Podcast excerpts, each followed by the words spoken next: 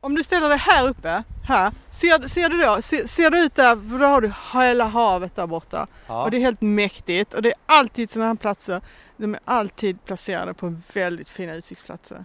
Varför är det placerat på sådana här platser? Ja, Jag, jag vet inte, men jag vet när jag gick i mellanstadiet så hade jag en lärare som, som sa att alla sådana här fornplatser där det finns gravar, gravhögar och sånt, de är alltid placerade på Sveriges vackraste platser.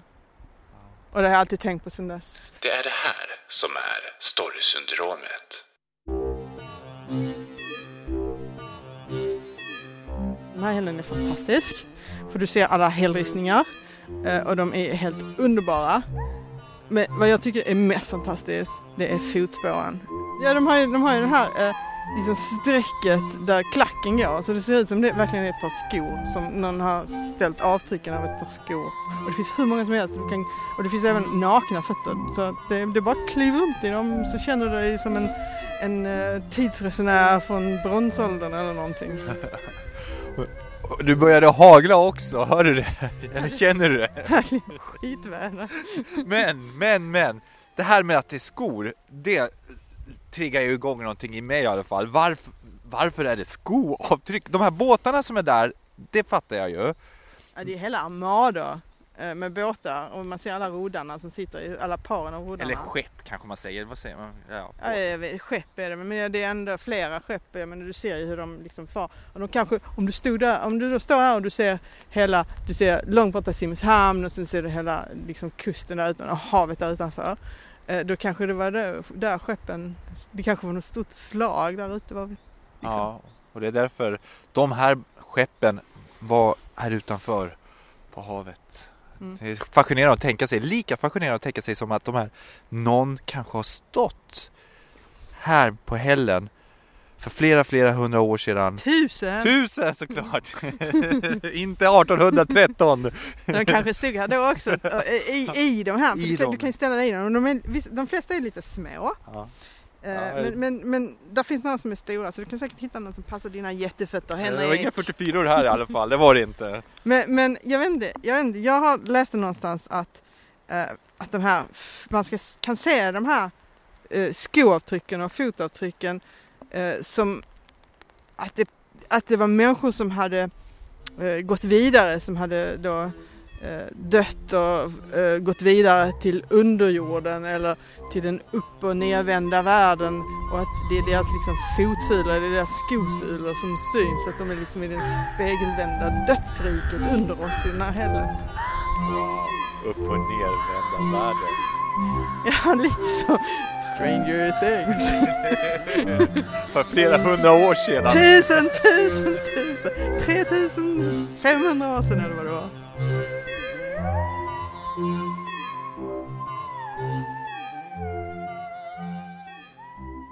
Jag har funderat på det där att eh, när man står där eh, på hällristningen, det är ju verkligen någonting man står på. På de här, alltså hällristningarna finns där nedanför ens fötter. Och, och, och de symboliserar ju någonting som har varit, men det är så lätt, man, man tänker sig så lätt in i det. Man ser hällristningarna, man har historiens vingslag, om vi ska använda det uttrycket i bakhuvudet. Och man föreställer sig hur det såg ut, man föreställer sig hur de levde, att de gick där, att de var där. Och just där i, i Järrestad, eller Järrestad hällristning, eh, där vi var, Eh, där har man ju hela ha, en enorm utsikt över havet som är en bit bort. Och man kan ändå föreställa sig just, eh, som jag kanske nämnde, de här skeppen som finns på hällristningarna. Hur det kanske var något slag som stod där ute som inspirerade till de här sen gjordes. Och eh, just den här förmågan att sätta sig in i, att föreställa sig, att ta emot någonting som egentligen inte är i vår verkliga värld, som egentligen är fantasi. För även om vi har arkeologiska bevis, vi har historiker som förklarar för oss, så är det ju hela historien upplever vi ju ofta genom att vi sätter oss in i, vi föreställer oss hur det var. Och sen kan det ju ändras för att de hittar ny fakta, men då ändrar vi lite vår föreställning. Och just den här förmågan att kunna bygga upp någonting, man ser det nästan framför sig. Det är någonting som man använder när man läser böcker. Och när vi bara har konturerna av den här forna världen som de gestaltade, det är då vår fantasi verkligen sätter fart och vi vill färglägga de här konturerna. Vi fyller i konturerna och, och det vi gör ju är att vi använder våra känslor också, våra luktintryck eh, minnen vi har haft och helt plötsligt så bygger vi upp den här eh, makalösa historien och, och det är som du säger, det är så otroligt viktigt när man skriver att tänka på att vi ska inte måla hela bilden för läsaren här. Läsaren vill ju fylla i själv. Jag tror snarare så att läsaren gör det oavsett. Egentligen, för det, det, det, är liksom, det är ju den här enigman att om du ställer en fråga så kan inte din hjärna låta bli att inte försöka lösa den även om du inte tänker aktivt på det. Så om du då ställs inför ett scenario, om det är i en berättelse eller om det är i naturen eller det är i arkeologiska fynd och sånt så, så vill du binda ihop sammanhangen, du vill liksom förstå helheten. Och lite så tycker jag också det är när man skriver. Att skriva är ju att också är ju att söka. Man, man ställer frågor när man skriver för sig själv. Man sätter upp kriterier, man sätter upp händelser och det bildar ett nätverk av frågor som man sen löser genom att skriva sig från dem. Och det vill man ju att läsaren också ska, ska kunna göra. Och, och det tror jag att vi egentligen är väldigt duktiga på som människor, oavsett vem. För att det är så vi funkar. Och, och därför kan jag tycka att det är konstigt att när man då står inför vissa saker, det verkar folk inte ha ett dugg svårt att ta till sig det här, att acceptera det. Men i vissa situationer, eller jag ska säga när det gäller vissa berättelser, då kan det bli att det nästan är för mycket av det goda, alltså för mycket fantasi, att det nästan bromsar folk. Och att då finns det de som hellre vänder sig till mer verkliga, mer berättelser som inte utmanar kanske den här fantasin. Och jag kan inte förstå varför. För i så många andra sammanhang hela tiden i livet, vare sig det är i litteratur eller det är i filmer eller det är bara vad vi möter när vi går ut i skogen så är vi ändå mottagliga mot det här och, och varför inte då liksom omfamna det mer? Ja, det här får mig att tänka på en historia som är hämtad från min verklighet och det är egentligen ingen berättelse. Det var en, en bekant till mig, eller en vän, som eh, är mycket av den här stilen att det finns en sanning om saker och ting och den ska man hålla sig till när man pratar. Hen har sagt till eh, andra personer så nej, nej, så var det inte riktigt när de berättar en historia. Det, det var så där, det var inte tre mjölkpaket, det var, det var faktiskt två mjölkpaket. Och, och det kan man kanske tycka är viktigt, men det kan också förstöra en historia. Det är inte det som var kanske det viktiga i historien, hur, hur många mjölkpaket det var för att ta exempel. Men denna person kom till mig och berättade hur eh, hen hade upplevt någonting som eh, jag hade sagt. Och, och det visade sig att det, det, här var en historia som var helt fabricerad och utvecklad i huvudet med orsak och verkan. Och jag känner ju inte igen någonting. Och så wow, nu har fantasin varit igång på riktigt. Och det är det som jag tycker är intressant, hur vår hjärna ändå är så oavsett om vi vill det eller inte, så är vi, vi, vi, vi broderar ut, vi målar ut på gott och ont, men i de flesta fall så är det ju för att skapa en bra story helt enkelt som engagerar oss. Jag brukar säga till mina studenter när jag föreläser, för att kunna skriva så måste man lyssna. Och det, det är inte bara för att lära sig saker, utan det är för att man själv får idéer när man lyssnar. Och så brukar jag ta ett exempel att jag kanske läser upp en novell eller jag berättar någonting jag har varit med om helt enkelt.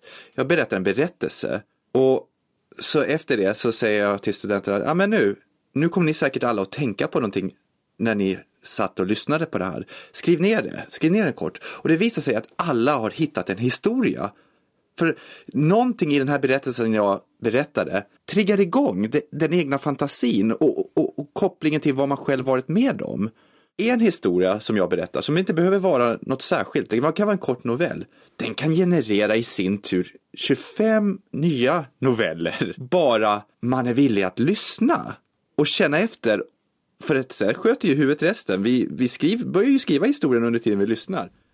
När jag gick i mellanstadiet så hade jag en lärare som var väldigt old school eh, och han körde katederundervisning när ingen annan lärare gjorde det. Och det hade i alla fall de fördelarna att han var en fantastisk berättare, för han berättade allting för oss. Och det var mycket så vi lärde oss, genom att han berättade. Och han gjorde det till historier. Så det blev en väldigt levande värld han beskrev. Och jag minns hur han eh, när, på religionskunskapen eh, drog den här historien om Moses och eh, uttåget ur Egypten utan att det fanns någon religiös, eh, att det låg någonting religiöst i det. Och sättet han berättade på var så väldigt levande. Så vi satt, vi var väldigt så här tysta tror jag också. Vi satt väl som små ljus, hela klassen. Någonting som försvann sen när vi gick vidare till högstadiet. Vi blev en väldigt störig klass. Eh, så det var han som skapade magin med berättelsen där i klassrummet. Och sen när jag såg filmen som kom, och det är ganska länge sedan nu, men den kom ju som animation, om det var Disney eller Pixar kommer jag inte ihåg. Det var många stora skådespelare som gjorde rösterna, eh, Moses och uttåget ur Egypten.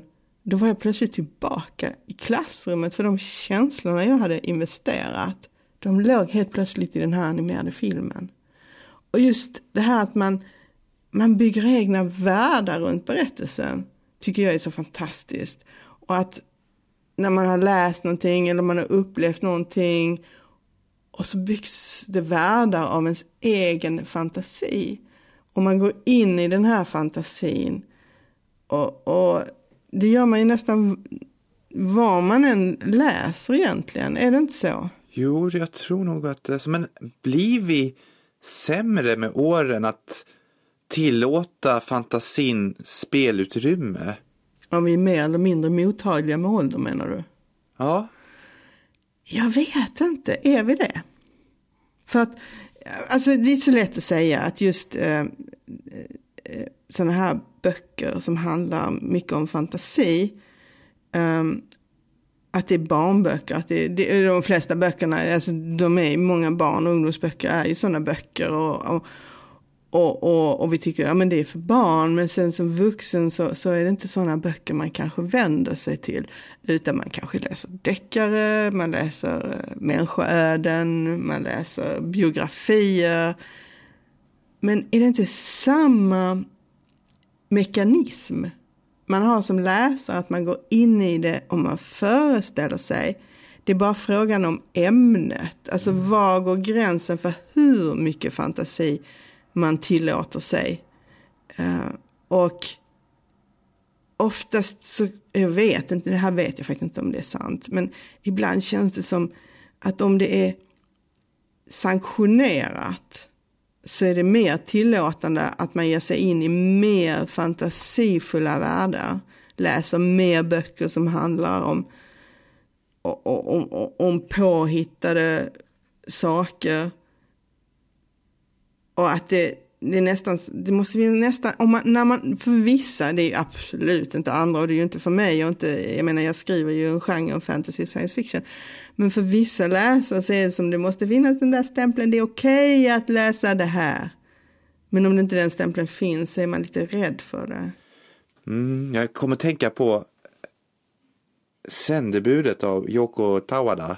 I baksidestexten så står det att den utspelar sig i en närliggande framtid. Men om man ser till hur boken kategoriseras på eh, till exempel de här ljudbokssidorna så kategoriseras den som en samtidsroman. Och jag tycker det är väldigt underhållande faktiskt. Att det till och med på eh, innehållsdeklarationen står att den är en bok som utspelar sig i framtiden, en dystopisk framtid. Så när man söker på den, om man hade sökt på dystopi, då kommer inte den upp. Nej, då hittar inte man den. För att det är en samtidsroman. Ja. Och då är det massor med läsare som man förlorar. Ja, jag vet inte, för att det är, det är bokförlaget Tranan som ger ut boken. Och de kanske av andra inte ses som det här förlaget som ger ut dystopier som utspelar sig i framtiden. Utan de kanske ses som ett bokförlag som ger ut ja, samtidslitteratur helt enkelt. Och då är inte det en eh, dystopi eller science fiction eller något liknande. Och det tycker jag är jättetråkigt. Jag tycker det är jättesynd för att eh, när jag letar till exempel efter dystopier och lyssnar på så är det som du säger, då, då dyker inte den här upp. Alltså i den bästa av världar så hade jag tyckt att man inte skulle ha några genrebeteckningar alls. För jag tycker att alla berättelser har ju sitt eget värde, sen kanske man inte gillar vissa.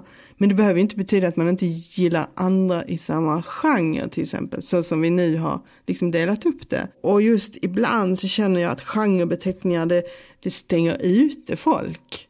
Du släpper in en viss skara som, som ser sitt eget läsande ligger där, men andra som då inte riktigt vågar.